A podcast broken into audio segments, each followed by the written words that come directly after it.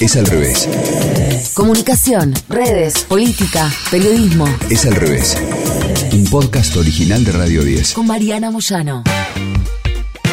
Prejuiciosos somos todos, estructurados somos todos. Siempre digo que lombrosianos somos todos. Es bastante lógico, es nuestra forma de poder certificar nuestras certezas.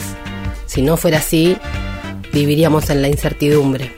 Y obviamente parte de todo eso es pensar que quienes entienden el nuevo mundo, la nueva era comunicacional, son los más jóvenes. Pero a veces es al revés. Es al revés. En la Argentina celebramos mucho que tenemos un papa argentino, una parte de la Argentina celebra mucho que tiene un papa peronista, pero pocos celebramos la capacidad de este papa de entender esta era nueva. ¿Será porque quienes lo observan no terminan de entender lo que el papa entiende? Tenemos un papa que es un Pancho 2.0 y eso me parece que es para celebrar. Para Navidad, el papa escribió una carta que publicó bajo el título La familia Amoris Laetitia. En su mayoría el texto va hacia lo que nos pasó como familias durante la pandemia, la cuarentena, las separaciones. Obviamente es un texto claramente católico, pero hay una parte que me llamó específicamente la atención. Dice que el Papa Francisco, así lo recibieron la mayoría de los medios, aconsejó a las familias no aislarse con el teléfono móvil el textual fue Hay que luchar contra la dictadura del yo.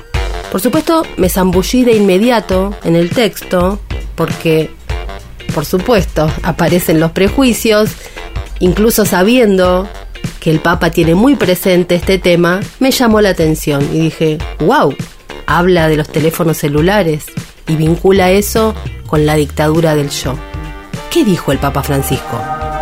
Escribió, es peligroso cuando en lugar de escucharnos, nos culpamos de nuestros errores, cuando en lugar de preocuparnos por los demás, nos centramos en nuestras propias necesidades, cuando en lugar de hablar, nos aislamos con nuestros teléfonos móviles, cuando nos acusamos unos a otros, repitiendo siempre las mismas frases, escenificando una obra de teatro ya vista en la que cada uno quiere tener razón y al final hay un frío silencio. No es nuevo que el Papa Francisco se preocupe por el rol social y humano de las nuevas tecnologías. No es nuevo y debería ser bastante más reconocido. Siempre digo que en el mundo hay tres o cuatro actores que entienden de verdad la época. Uno es este Papa.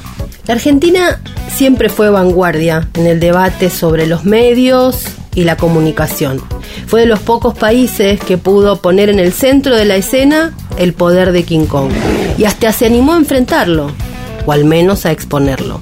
Pero hoy, en la Argentina, a diferencia del Papa Francisco, estamos a nada de convertir en meme una causa noble. Porque los años pasaron, crecieron los actores, se anabolizaron, los que estaban en otra parte y llegaron los Godzillas unos monstruos grandes y que pisan de un modo jamás antes visto en la humanidad.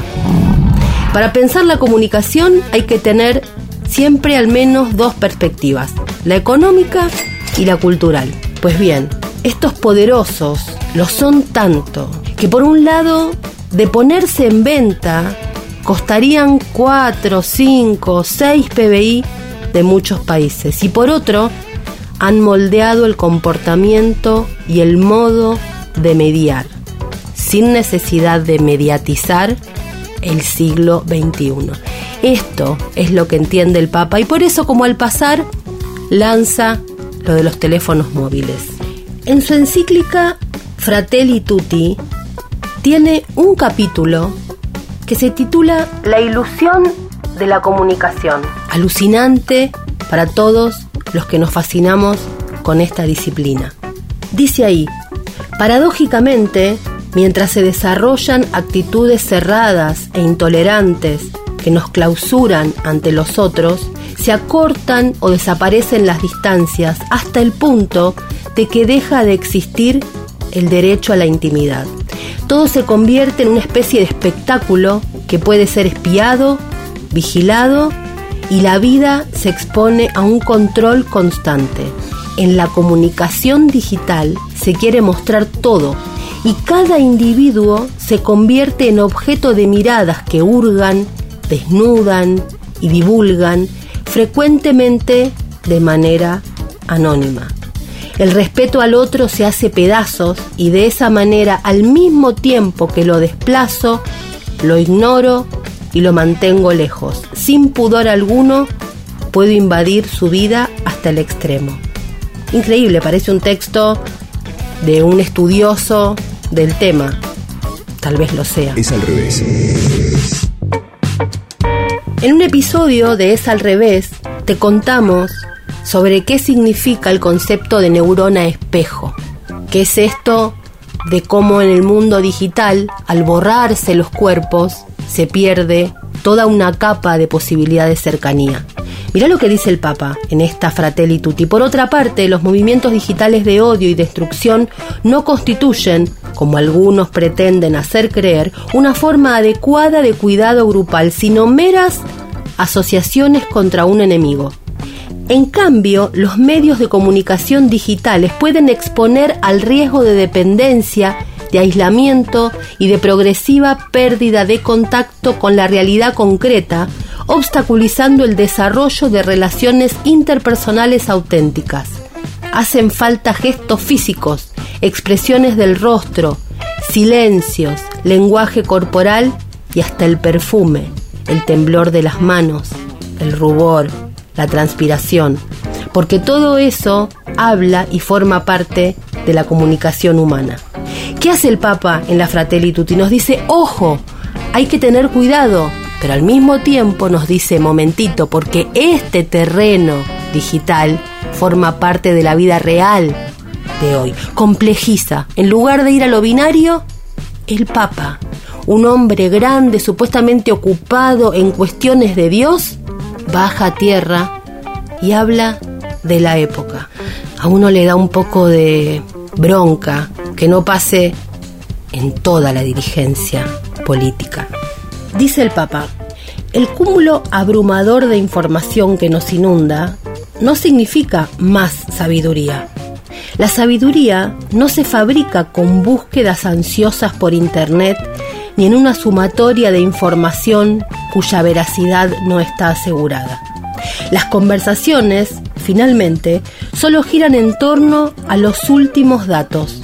Son meramente horizontales y acumulativas. Así, la libertad es una ilusión que nos venden y que se confunde con la libertad de navegar frente a una pantalla. Es súper extenso el texto, te lo recomiendo de inicio a fin. Y quedó un poco olvidado después que lo presentó. Deberíamos recurrir bastante más porque se mete con el derecho a la tierra, al trabajo, hasta de la deuda externa nos habla. Pero ese capítulo en particular, si te interesa la comunicación y el mundo digital, hurga. No te lo dice un influencer, no te lo dice un youtuber, no te lo dice un experto en comunicación política. Te lo dice el Papa y quizá por eso uno a veces lo descarta. Pero yo a este Pancho 2.0 lo compro completo, firmo al pie. Y alabado sea el Señor Jesucristo. Escuchaste Es al revés. Un podcast original de Radio 10. Conducido por Mariana Moyano. Si te gustó, seguimos con la opción seguir. Coordinación y producción de contenidos. Sebastián Pedrón. Marcelo Figueroa. Fernando Candellas. Martín Castillo. Locución. Delfina Cianamea. Mariana González. Gráfica Franco Gauna. Edición. Jorge de Tesanos. Nos escuchamos en el próximo episodio. Es al revés.